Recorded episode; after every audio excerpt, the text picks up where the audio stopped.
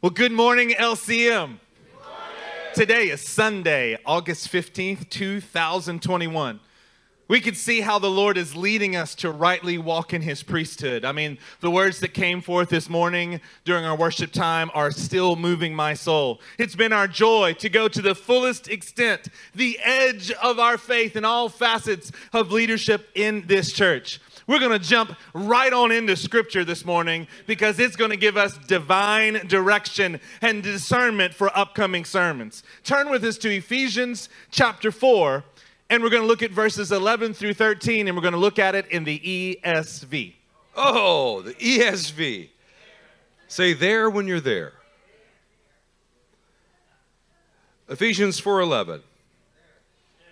And he gave the apostles the prophets, the evangelists, the shepherds, and teachers to equip the saints for the work of ministry, for building up the body of Christ, until we all attain to the unity of the faith and of the knowledge of the Son of God, to mature manhood.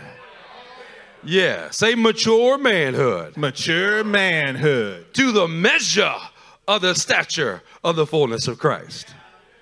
Mature manhood. Man, that's just, that's manly. How can it not be?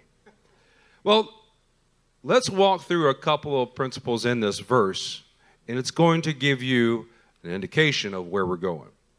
So, much like the Levites were given as a gift to the priesthood for the work of ministry, the fivefold is a gift given to the body of Christ in order to, as this passage says, to equip the saints, to equip you for the work of the ministry that God has ordained for you to do.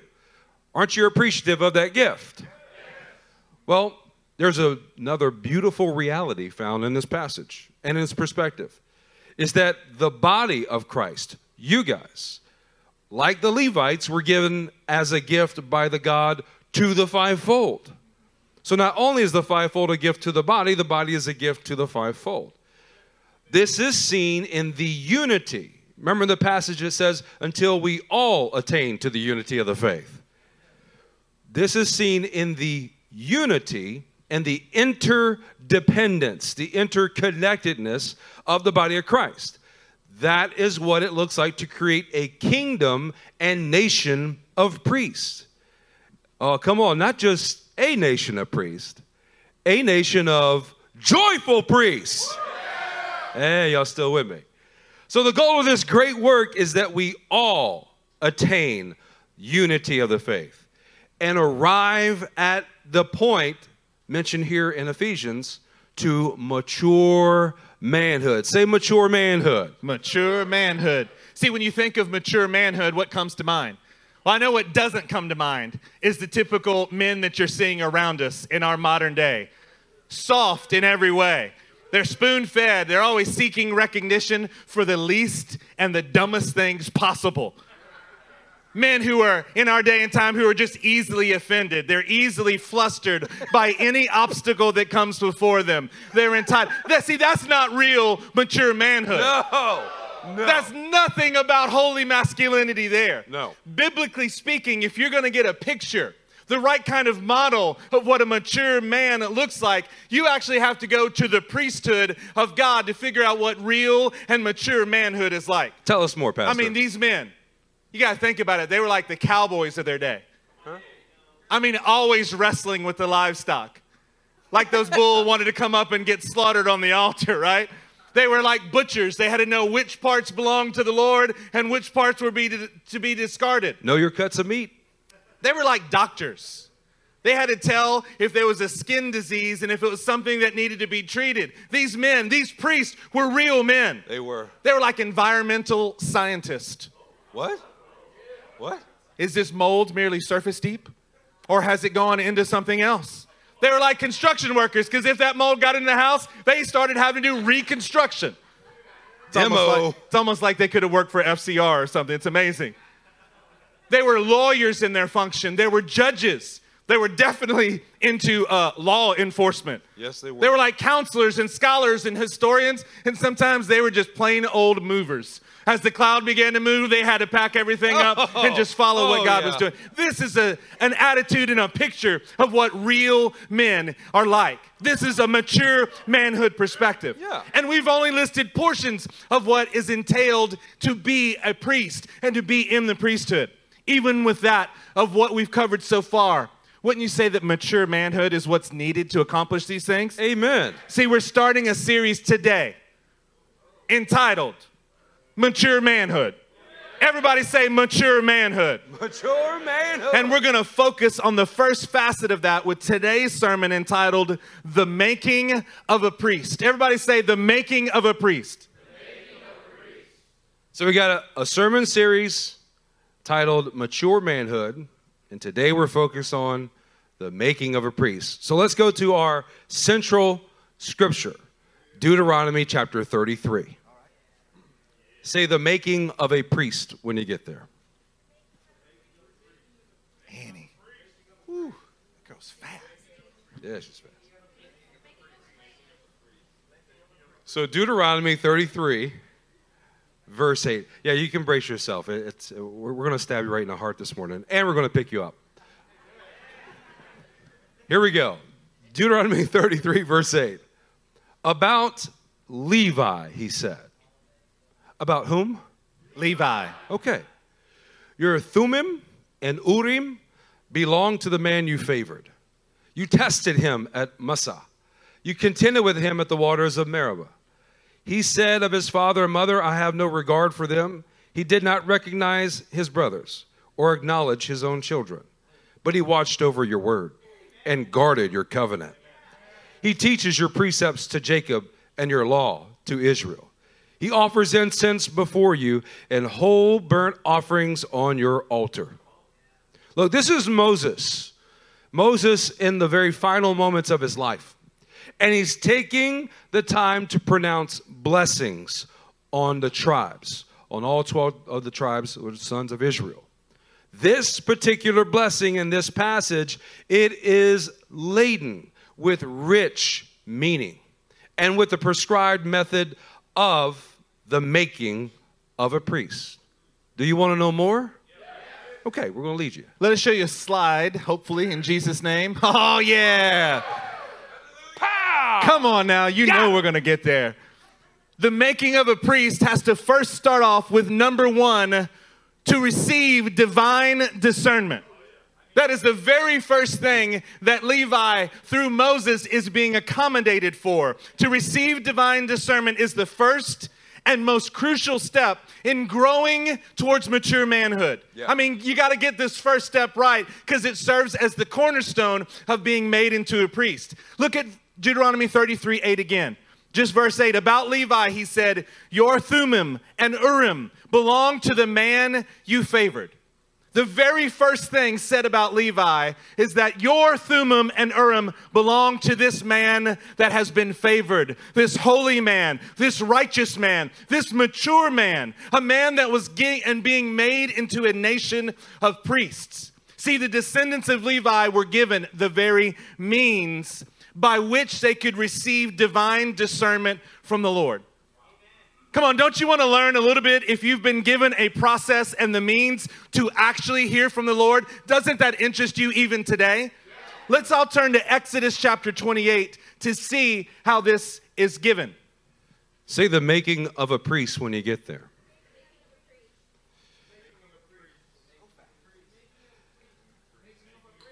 Look, when thinking about this first step that Levites, priesthood, were given, or the ability to receive divine discernment, just think about this in your life.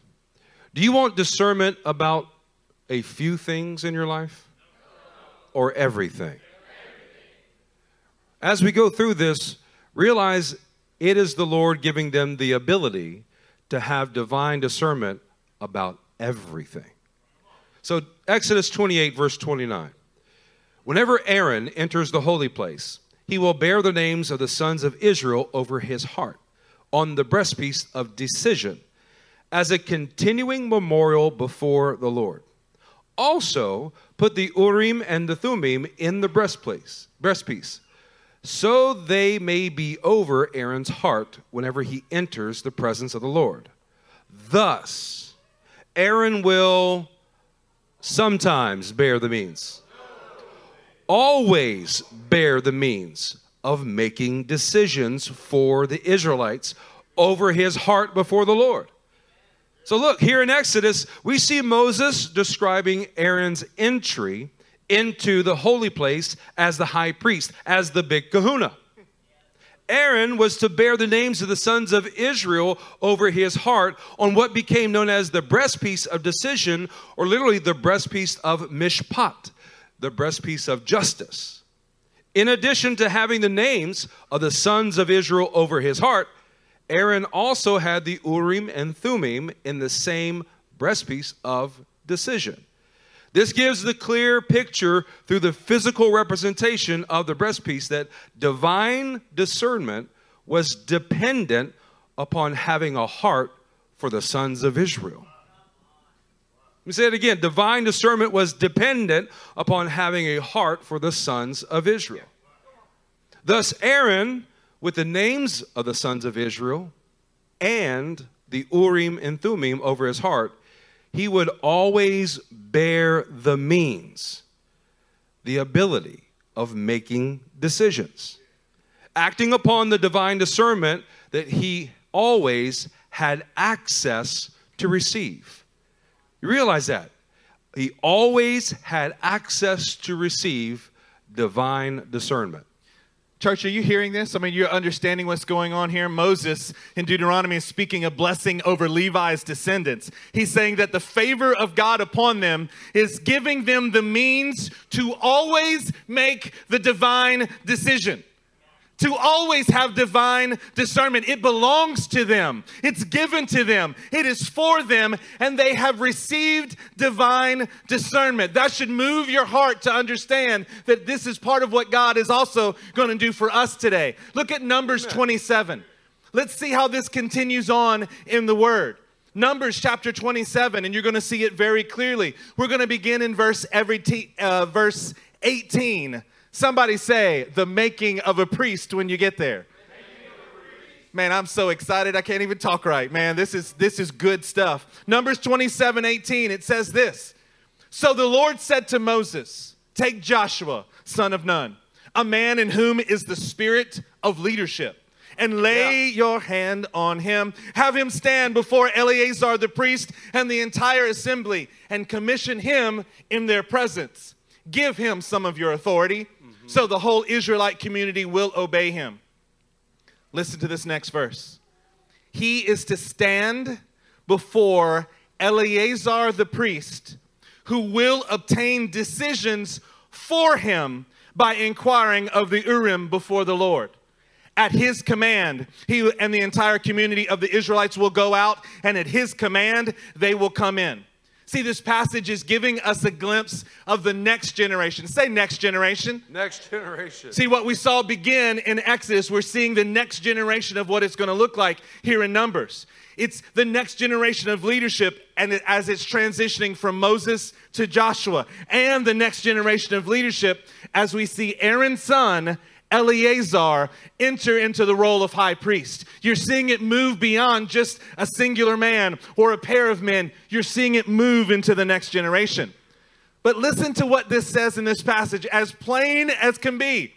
Eleazar's function was to obtain decisions for Joshua and for the people of Israel through the divine discernment of the Urim and the Thummim.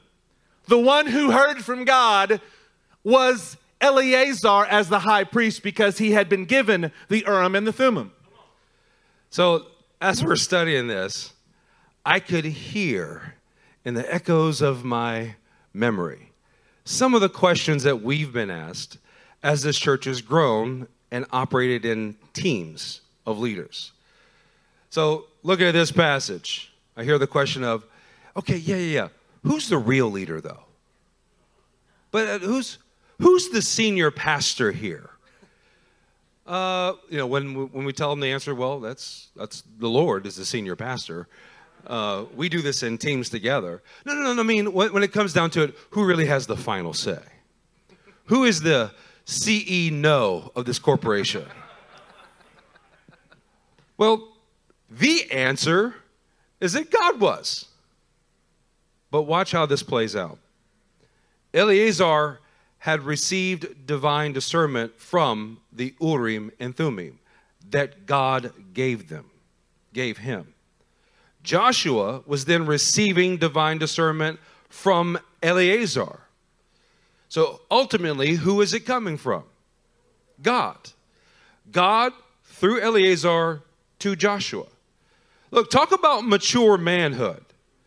When you are operating in mature manhood, you so confidently value receiving divine discernment that you're not in despair about your own leadership ability. You are overjoyed when anyone around you receives divine discernment because you can recognize that it's from God and it's for you and for his people.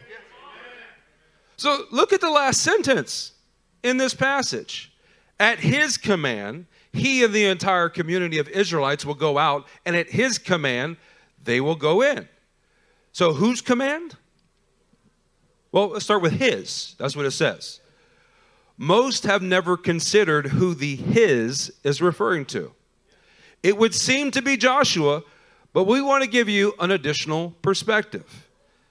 And that is this is Joshua and Eleazar leading together in unity.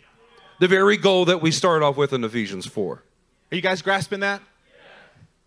Anytime in the book of Joshua, when you go forward and you see that God, that God is speaking to Joshua, God said to Joshua, according to this passage, it was likely that God said it to Eleazar, and Eleazar was saying it to Joshua. And yet it's still called the book of Joshua.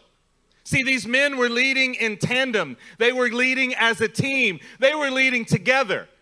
Man, what a strange thing in our day and time to have men who actually want to yield to each other because we're truthfully just yielding to God and the exact pattern of what He Yeah. said.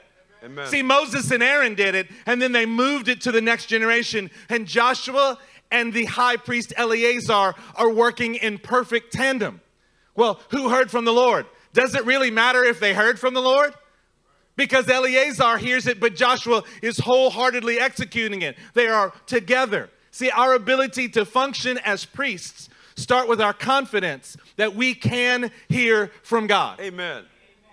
Men and women in this room, we're talking to you right now. You got to have confidence that you Yes. can actually hear from God. This is not some hypothetical thing that we all shake our head to, and then five minutes after service is done, you're worried that God won't speak to you. We are saying that the very first step is you've been given Urim and Thummim so you can hear from Him.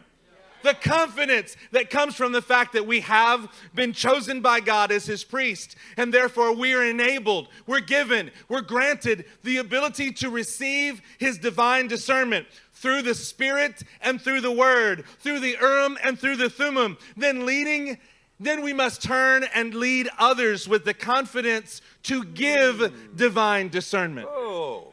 if you've received divine discernment, you must be able to give that divine discernment because it was never just for you to begin with.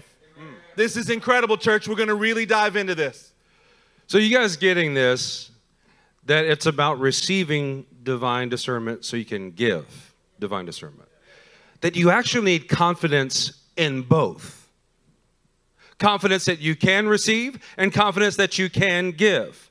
And we're going to break this down as we go a little bit further and show you how that plays out. But let's be clear this is what we're talking about is more than just an intellectual acknowledgement. This is about maturing in your manhood because it requires action, not acknowledgement. Truly, if you do acknowledge that this is a truth, what should then be displayed is action in your life that shows that you can hear from God and that you can give that. So, receiving and giving divine discernment is key to the making of a priest. You have received divine discernment from the Lord about a certain issue, right? So we're going to talk about some some hang-ups that try and destroy our confidence. So you receive that divine discernment. It's about a certain issue, but you wait for the perfect time to then address it. I'm preaching to me this morning, right? Okay, amen. Me and Bim. Which oftentimes means that you miss the moment completely to give that divine discernment. Or or you cram the content into a short period of time, making it difficult for the person to receive it. Like when they're at your door about to leave your house after spending four hours with you. That's what I'm talking about. Not that we as pastors would ever have that happen No. to us. All of this speaks to the lack of confidence to give the divine discernment that you've already received. So the perfect timing looks more like this waiting until our divine discernment will be most well received. That's really what we're waiting for. Because we're lacking the confidence to give what we have received. The perfect time is when that person is in front of your face, not as they're about to leave and exit the room.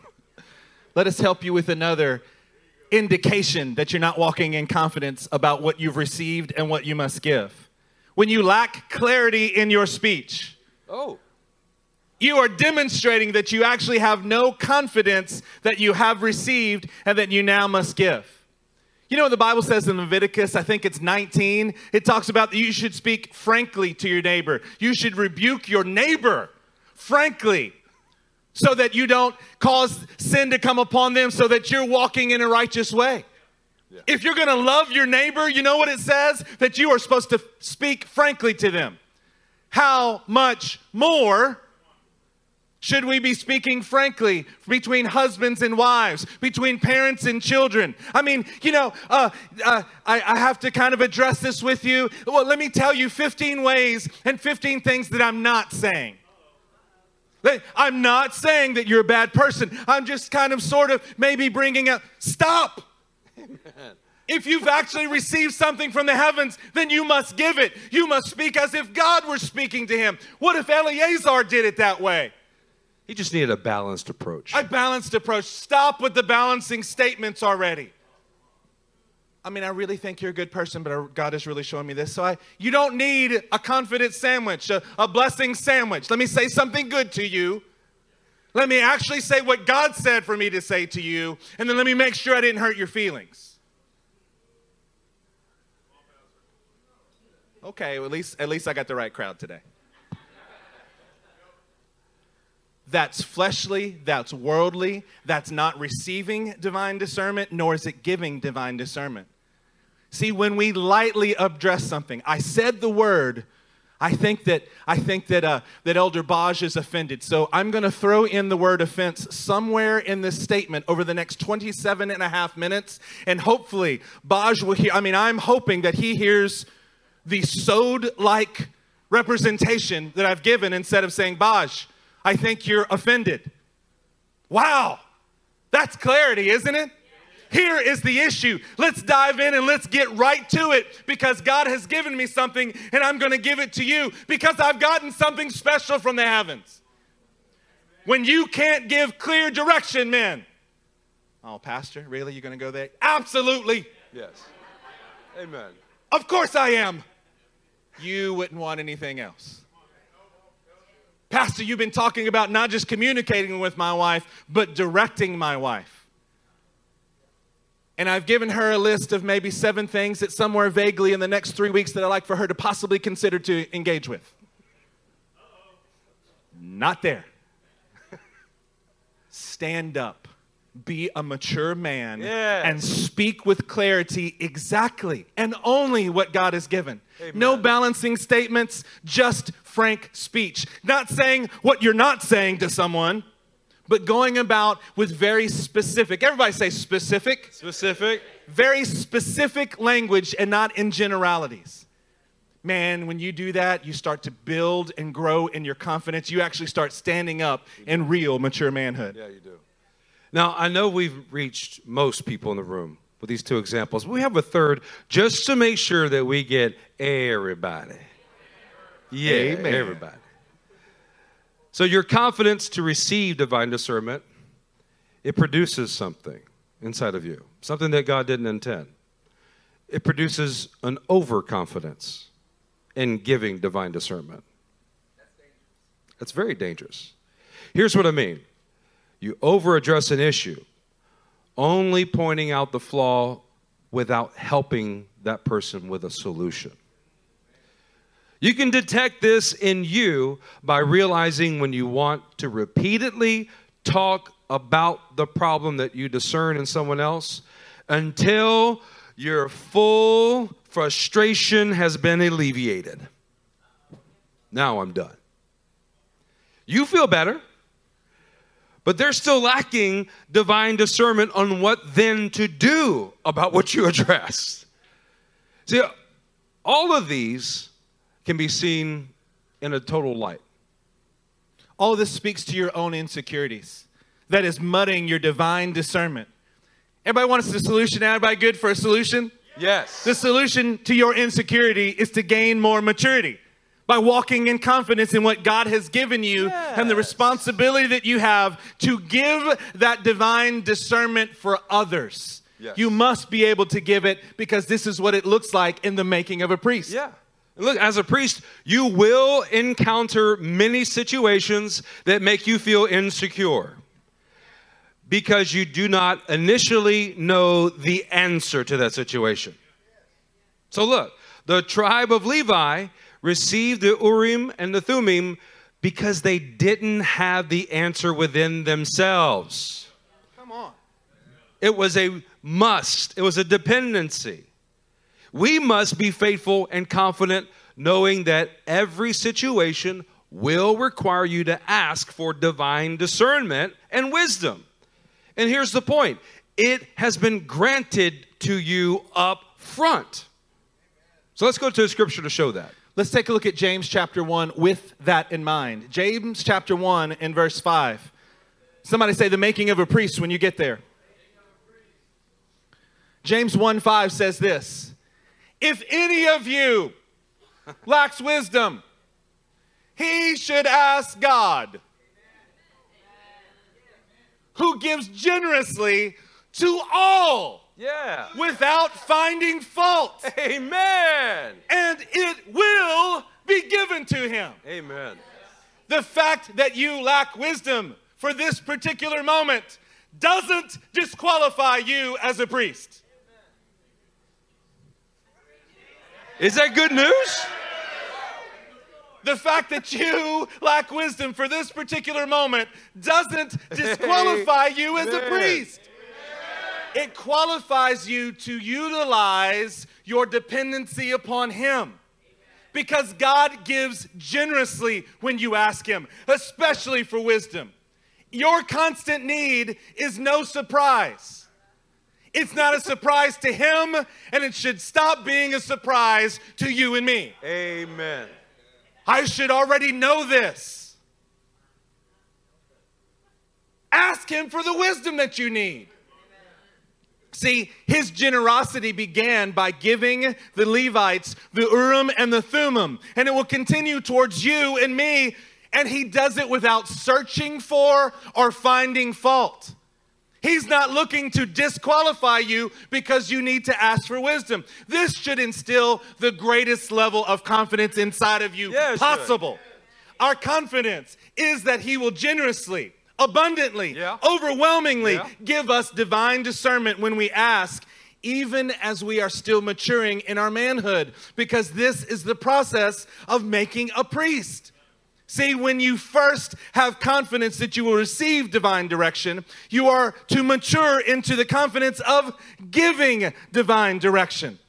The giving of divine direction is for the purpose. We've got to we've got to understand what the purpose and the circumstances are that you are now given this divine discernment so you can rightly give the divine discernment. Do you guys want more? You want to know the purpose of receiving divine discernment? Uh, This brings us to now our second step in the making of a priest. Let's all go back to Deuteronomy 33 and read verse 8 again. Say the making of a priest whenever you get there.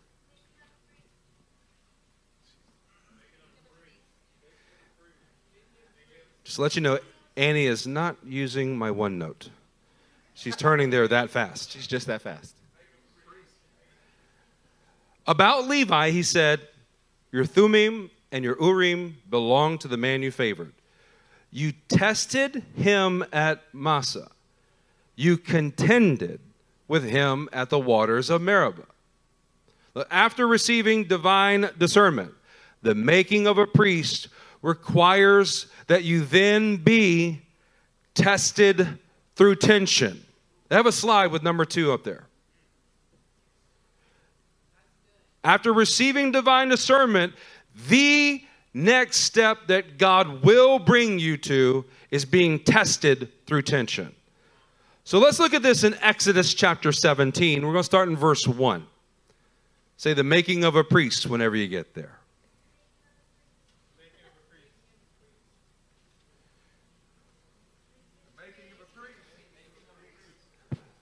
The whole Israelite community set out from the desert of sin, traveling from place to place as the Lord commanded.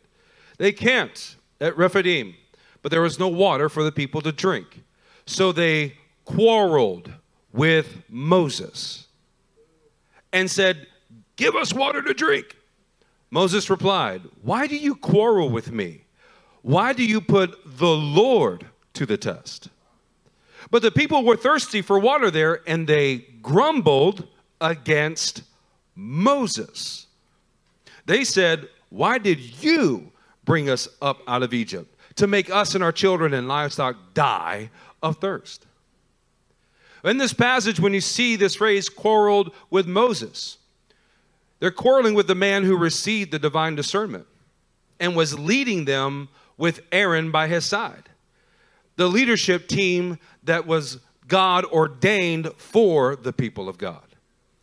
And verse 2 says that they quarreled with Moses, but Moses' divine discernment let them know that they were really testing the Lord. It was towards him, ultimately. And when they grumbled against Moses, they were placing the blame on Moses and thereby placing the blame on Aaron and ultimately placing the blame on God himself. Okay, let's continue on in verse 4. Then Moses cried out to the Lord, What am I to do with these people? They are almost ready to stone me. I think anybody in real leadership, if ever, who has ever had You'll the pressure there. of leadership on your shoulders, you should understand this. What am I going to do? Verse 5 The Lord answered Moses, Go out in front of the people. Come on. That is a good statement for anyone thinking about leading your own home or leading in any capacity. Get out in front of the people. Take with you some of the elders of Israel. Don't do it by yourself. Amen. Take in your hand the staff which you struck the Nile and go. I will stand there before you at, by the rock at Horeb. Strike the rock, and water will come out of it for the people to drink. So Moses did this in the sight of the elders of Israel.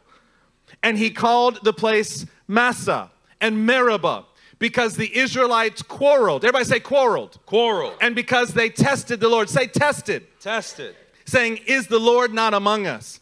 There are so many preachable points in this passage.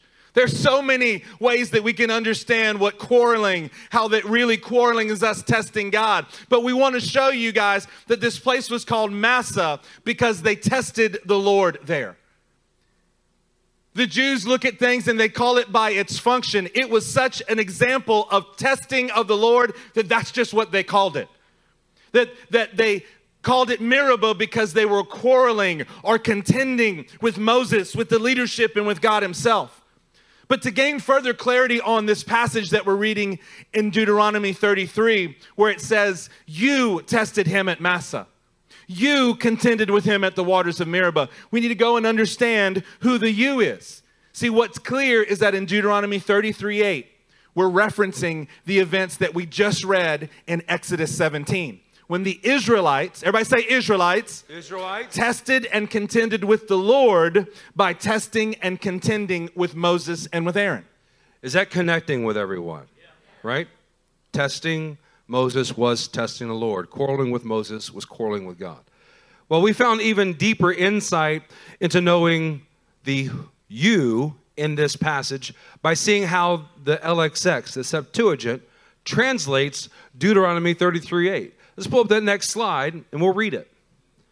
And to Levi, he said, Give to Levi his manifestations and his truth, Thummim and Urim. To the man sacred, faithful servant, holy man, whom they tested him in trial. They reviled him at water of dispute. That had some clarity of exactly who the you is in this passage. The LXX offers clarity in this way. They tested him in trial, they reviled him at the water dispute. The they in the LXX are the Israelites, as stated in Exodus 17. And the him in Deuteronomy 33 8, the LXX, is the very tribe of Levi. And the tribe of Levi consists of the leaders of the tribe of Levi. More specifically, Moses and his brother Aaron, the high priest. These were the men the Israelites tested and contended with. The purpose of Moses and Aaron receiving divine discernment was to prove true when tested through tension. And here is a, a clear point without the tension, you are unable to pass the test with what you've received in divine discernment. To know in Deuteronomy 33 8 that we're speaking to Levi. To Levi, these things are being said. But the people were testing Levi. They were testing Moses and Aaron, and they were contending with them. Yes. And the word is giving them accommodation because they then passed the test. Come on, I know that we have a room full of people who want to pass the test through tension in here. See, and as true as this scripture is, this is not our default view yet of why we receive divine discernment in the first place, is it? No. See, we think that we've received divine discernment to eliminate or alleviate tension. Guilty. You think that when you get the word of God now, woo, everybody should just fall in place, including myself. We're trying to eliminate or alleviate the tension instead of being tested through it to see what God has really said. Yeah. I mean, we want divine discernment. Let's break this down a little bit. Let's break it down. Sometimes we just want divine discernment so that we can affirm our own uh, greatness in the kingdom. I mean, I mean, I got it. Don't you worry, I got it. Sometimes we want divine discernment. Listen to this to remove the need to be challenged from anyone else. Don't ask me any questions. I heard from God. Shut up and follow. I even have a scripture I mean, the scripture has nothing to do with what I just said was from God. I mean, you would have to have a PhD in, in divining sods to be able to understand how this scripture relates to this topic. But I heard it. Don't you challenge me. Insulate, insulate, insulate, insulate. When we get divine discernment, in the moment it relieves our fears that we're not going to hear from Him. So if any tension through testing comes, or testing through tension comes, it's actually challenging your very first step. You no longer feel validated that you're a son of God, that you did hear. Oh my goodness, you're not just challenging what I think that I heard, yeah. you're actually challenging me and my place in the kingdom. Wow. And so we are repelled by that kind of testing through tension. You know what else this does, Pastor? It re- gives you the the feeling and, and actions of replacing the need for further direction. this is what I mean. I've received divine discernment. Thanks, God. I got it from here, man. I'm good. That's all I needed from you. I'll take it from here. I don't need any testing through tension. I just need to run free with this divine discernment. At least this is not about us, right? You hear from the Lord and you immediately begin to muck things up because you've put it in the wrong timing. Yeah. I'm talking to you about me. I hope it also relates to you. But I can't tell you how many times I'm like, ah, now I got it. Don't try to stop me now. Get out my way. except that the Urim and the Thummim were given so that you could always discern what the Lord is saying. Amen. See, here's the issue. Let's just get down to it because we're family. Yeah. This really indicates the presence of a overwhelming amount of self-sufficiency. Everybody say self-sufficiency. Self sufficiency. See, we are still surprised when we need to ask for wisdom. When we need to ask for Urim and Thummim. Is anybody in this room surprised when that happens in your life? Yes. We're still surprised every time that we are tested through tension. It surprises us like little sheep. We turn to the side and there's testing and we're like, ah! That's, that's the best sheep that you, lamb that you're going to get out of me today. He said, Bah. Bah!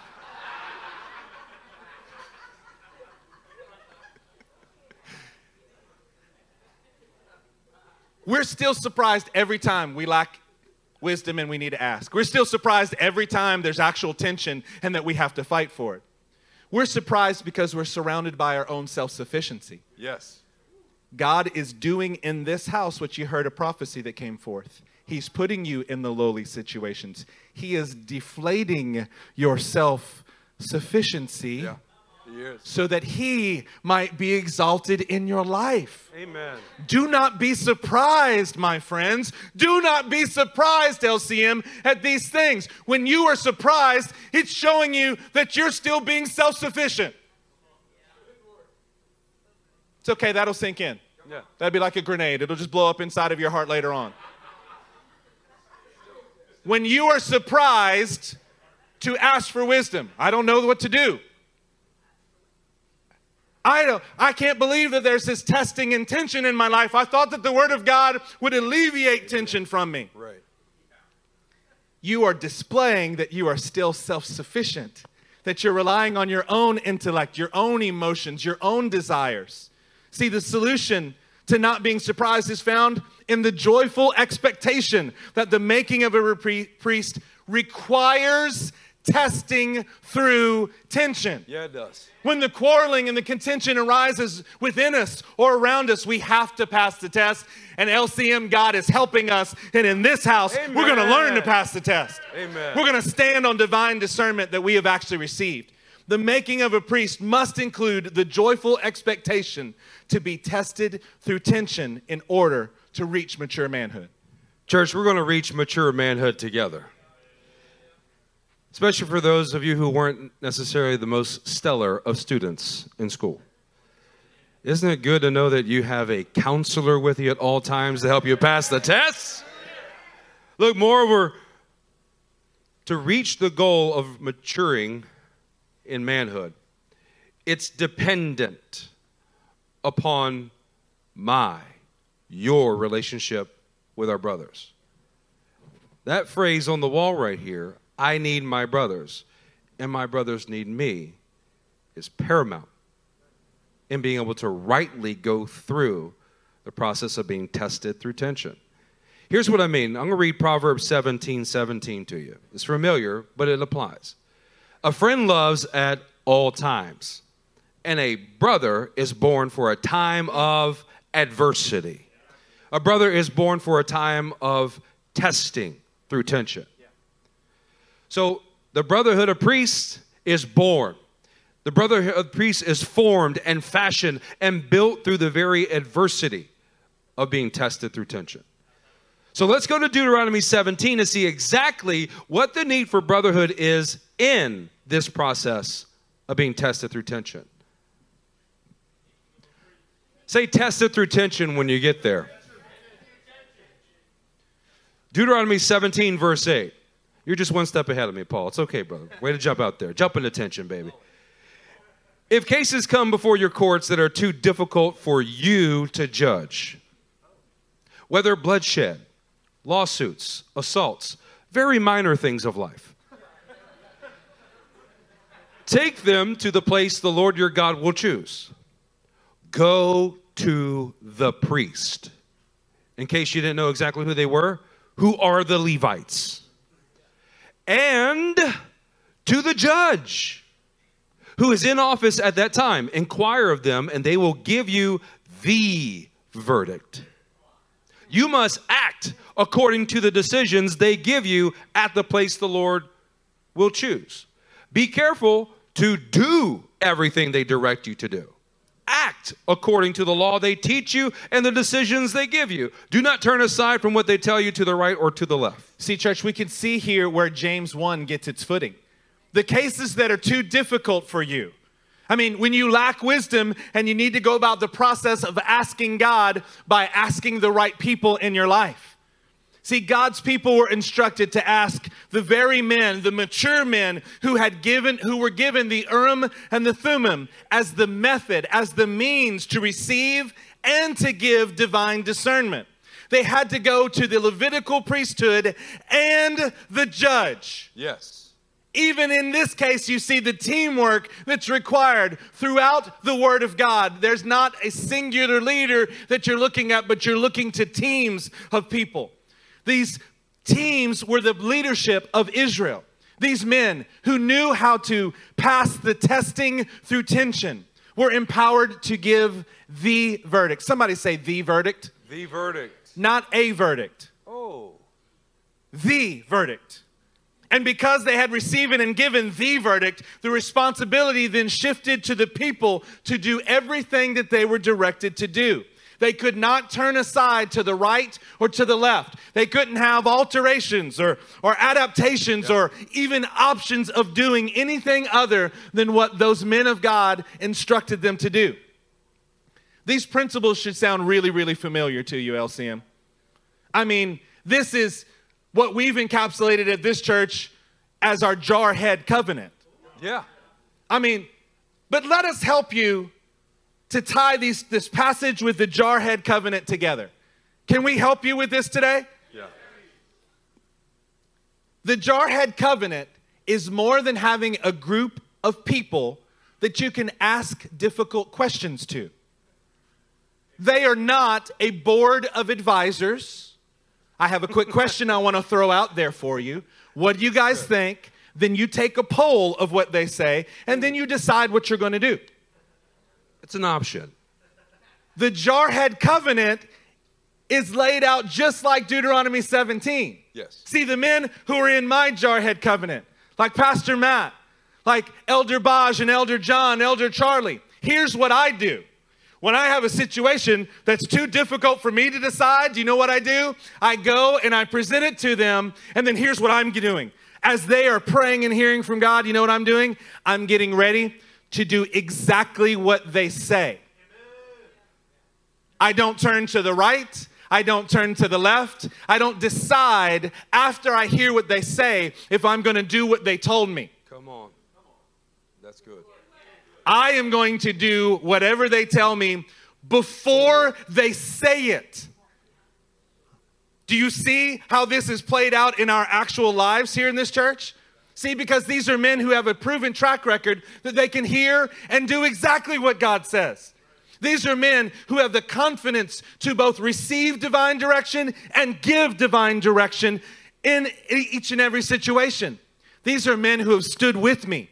They've stood with each other. They've stood with the Lord. And they can see and have been proven through testing. These are men who will directly address me speak frankly to me when I need it the most. Yes. You realize that when you need it the most, you're going to want it the least? Say that again.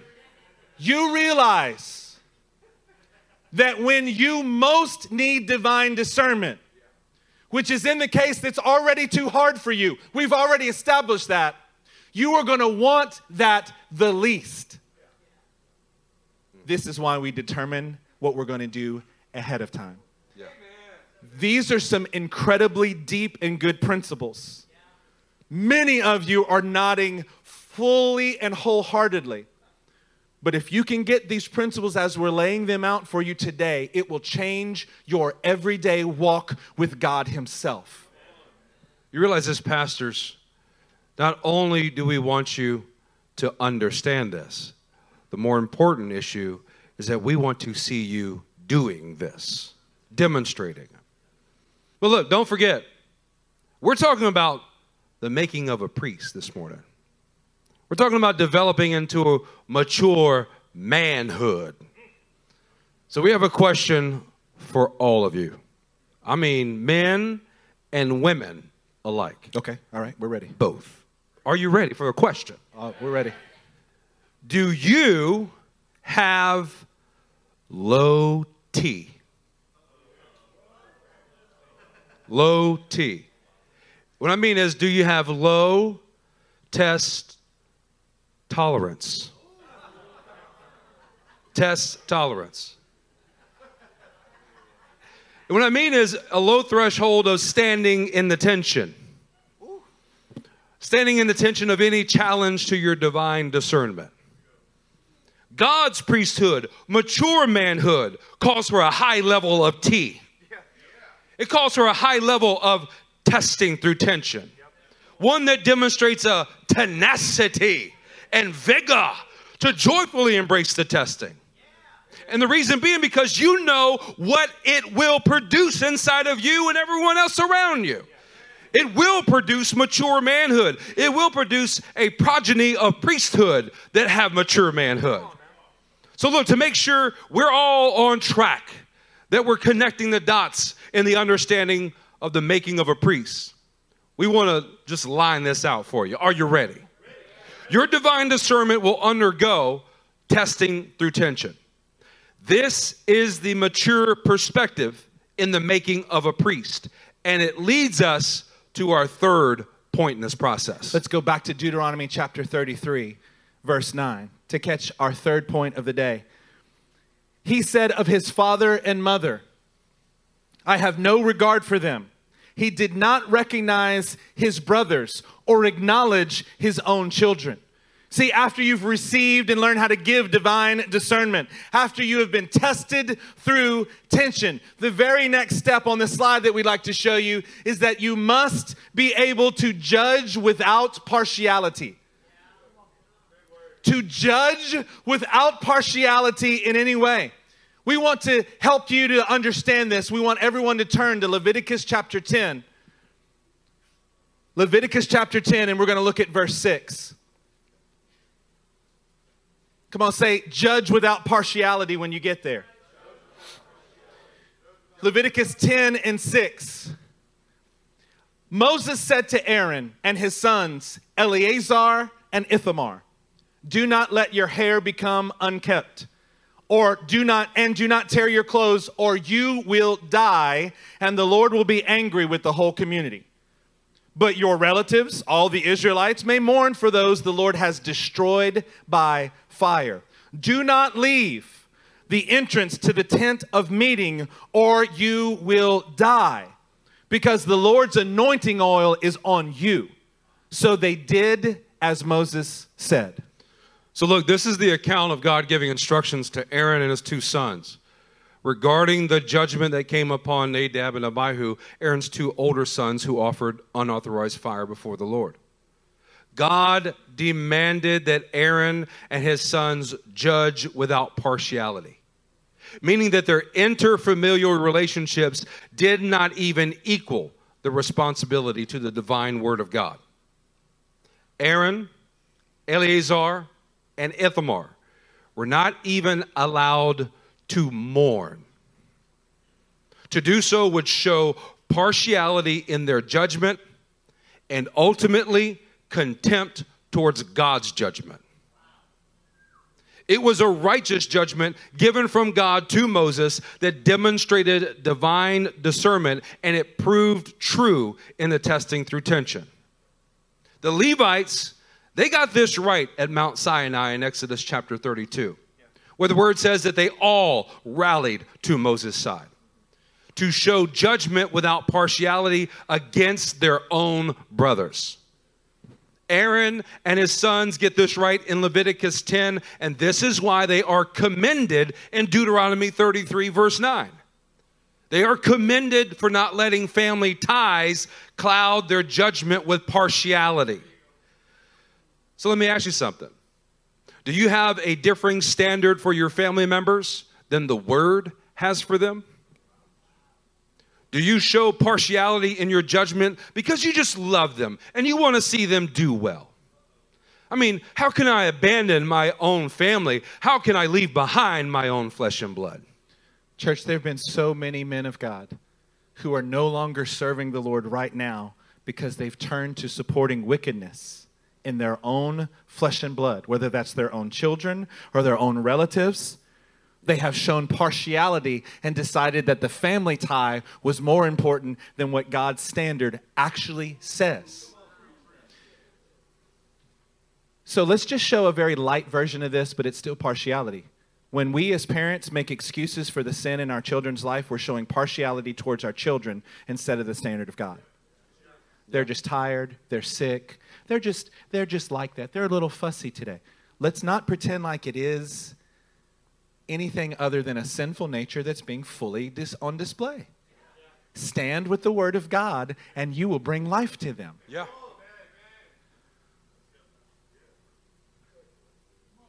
Husbands, you show partiality to your wife instead of the word of God when you don't stand up and speak to them exactly what must be said.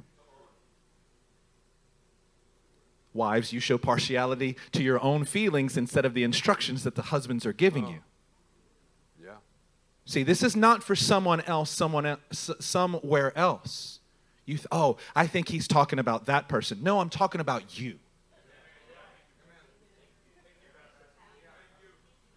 If you're going to be a priest, you have to learn how to judge without partiality. Amen. Amen. To the point, there are people who are judging with partiality to the point that you begin to alter, change the truth of God's word to conform it to your own desires. Well, I think the word of God really means this. You wicked, wicked person fall on your knees now and repent. It's not unusual for people who are walking in partiality to be unable to determine even the salvation of their own family members. Yeah. Anyone else in their workplace, they'd be like, that dude's a heathen. But if they get the same kind of DNA in you somewhere, even extended, you start going, Ah, you know. you know, they mean well. They said the word Jesus. Some expletives before and after. Yeah, after. I mean, it wasn't very holy, but see, this results in the priesthood of God. Listen to me. This results in the priesthood of God being despised because the priests are acting in partiality. yeah. You hate when someone else acts like a hypocrite, but then you judge with partiality. See, we're going to fix this today because God is bringing it to our attention. Malachi 2 9, let me just read this to you. It says, So I have caused you to be despised and humiliated before all the people because you have not followed my ways, but you have shown partiality in matters of the law. If you can show, let me, let me put it in the most positive way that I can say it. Yeah. Now that we've now that I've gotten your attention, now that Pastor Matt has gotten your attention, let me say it in the most positive way that I can. If you can show judgment without partiality with your own family, then you can do it with anybody. Anybody. You can do it with the stranger. You can do it with the coworker if you can do it with those that you consider closest to you. This standard is applicable in all area of our lives. You know why? Because God's word applies to all areas of our life. We're going to be held accountable for how we hold His word or uphold His word as priests. And God is bringing it to our attention so that we can get it right in this house. Can somebody say amen? Amen. Look, turn with me to Revelation chapter 2. Say the making of a priest when you get there.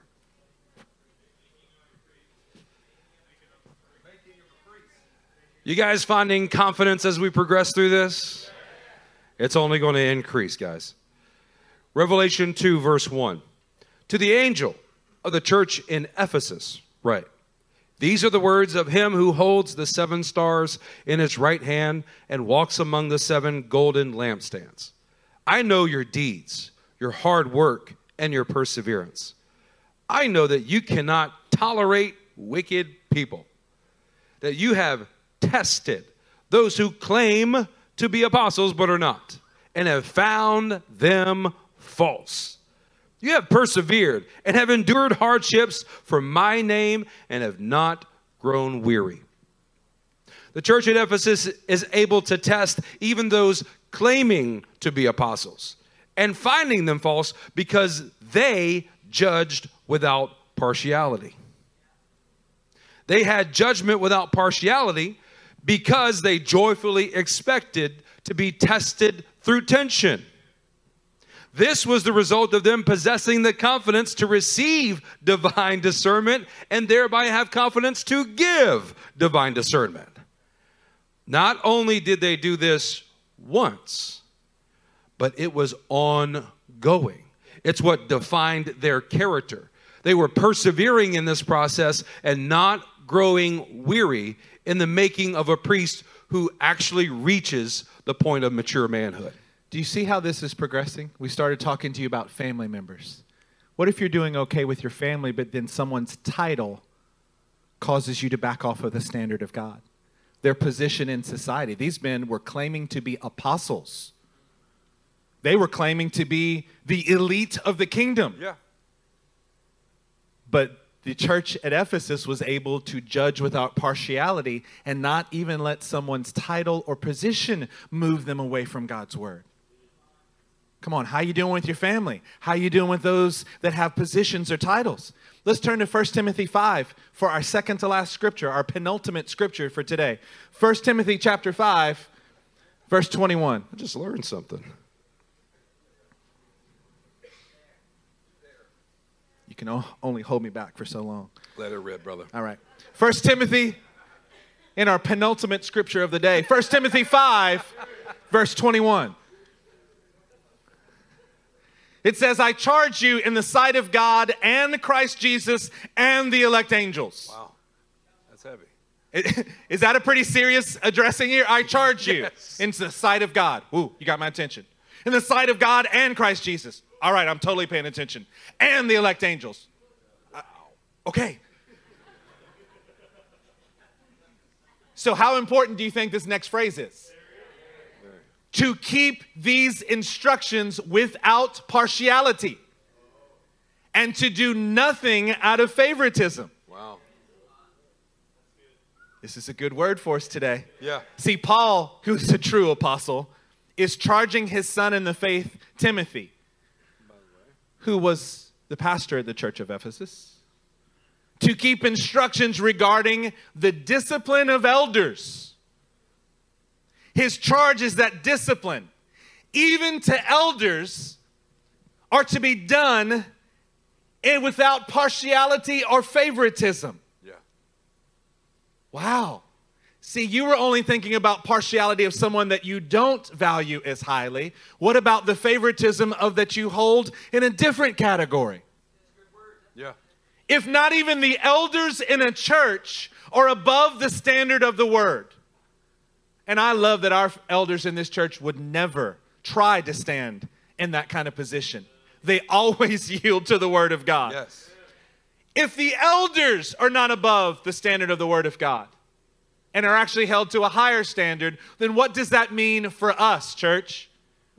This apostolic direction given by Paul to Timothy was for the benefit, for the education, the accountability for all the family of God and those who are being made into priests.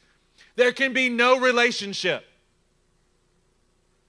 There can be no relationship, no position that is elevated above the standard of God's word. Paul understood this because he went through the making of a priest process. He learned how to grow into a mature manhood, and it was his life's work to grow others into what he already was, particularly through the difficulty and trials and many hardships that he faced. Did Paul go through a lot of hardships? Aren't we reaping the benefit of him having gone through them? Let's turn to our last scripture in Acts chapter 27 and just briefly look at one of these hardships and see the clear evidence of the making of a priest inside of him. Verse 23 is where we'll pick up. Last night, an angel of the God to whom I belong, in whom I serve, stood beside me and said, Do not be afraid, Paul. You must stand trial before Caesar. And God has graciously given you the lives of all who sail with you. So keep up your courage, men. For I have faith in God that it will happen just as He told me. Nevertheless, we must run aground on some island. Some island. I just know it's there. Look, Paul is a fantastic example of a mature man who has been made into a priest. Paul has received the divine discernment and he is now giving divine discernment to the 276 souls on the ship which is transporting him as a prisoner. He has zero authority in leadership until he receives divine discernment. He has passed the test through tension of telling his captors to keep their courage because he has actually heard from God. Paul has judged without partiality, not only correcting his captors, but giving them courage, but also telling them of the difficulties that yet lie ahead of them. You know, in this entire accounting, Paul says twice to keep up your courage. What are your pastors saying this morning? Your pastors and elders are saying to you, church, keep up your courage. God is making you into a priest, He's bringing you to a point of mature manhood. Keep up your courage that God will speak to you you will stand the test through tension, that you can and you will show judgment without partiality, and we will grow in to a nation of joyful priests that are full of mature manhood. Come on now. See, mature manhood is what we are confidently growing into. The situations that you're in right now, that you've been through this week, is part of the process that God is using to grow you into a mighty man, a mature man. Each of us are experiencing the very process of being made into a priest, and that's designed to give you confidence. It's actually designed to cause you to stand up and be like, Yes, I see what's going on. Thank you for your process, Lord. Confidence to receive divine discernment that passes the testing through tension able to give you the confidence to give direction and show judgment without partiality. Today at this altar, today, it's going to be a time for our for us to evaluate our hearts and our actions. I have three questions for you. Are you bypassing the very first step of receiving divine discernment and acting solely on your own. Charging forward or holding back because it's what you think that you should do. The very first step is you've got to receive and learn to give divine discernment. Do you have low T? Are you avoiding the testing through tension whenever you have heard from God? Staying in the shadows of self sufficiency and avoiding any challenge to your divine discernment? Is your judgment tainted with partiality, filled with favoritism that applies a different standard to yourself or someone close to you rather than what God holds all men accountable for? In just a second, I'm going to ask you to stand and we're going to begin to pray. This altar is for you today to come and find your confidence Stand with us. Mighty God, we come before you right now. Lord, we are desperate to be able to hear from you.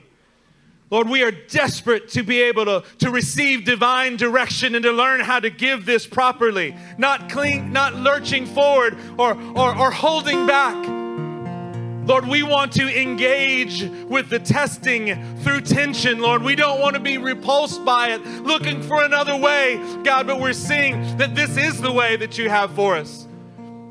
Lord, our judgment is so filled with partiality, but you are teaching and training the men and the women in this room to judge without partiality. Lord, give us confidence as we come before this altar today.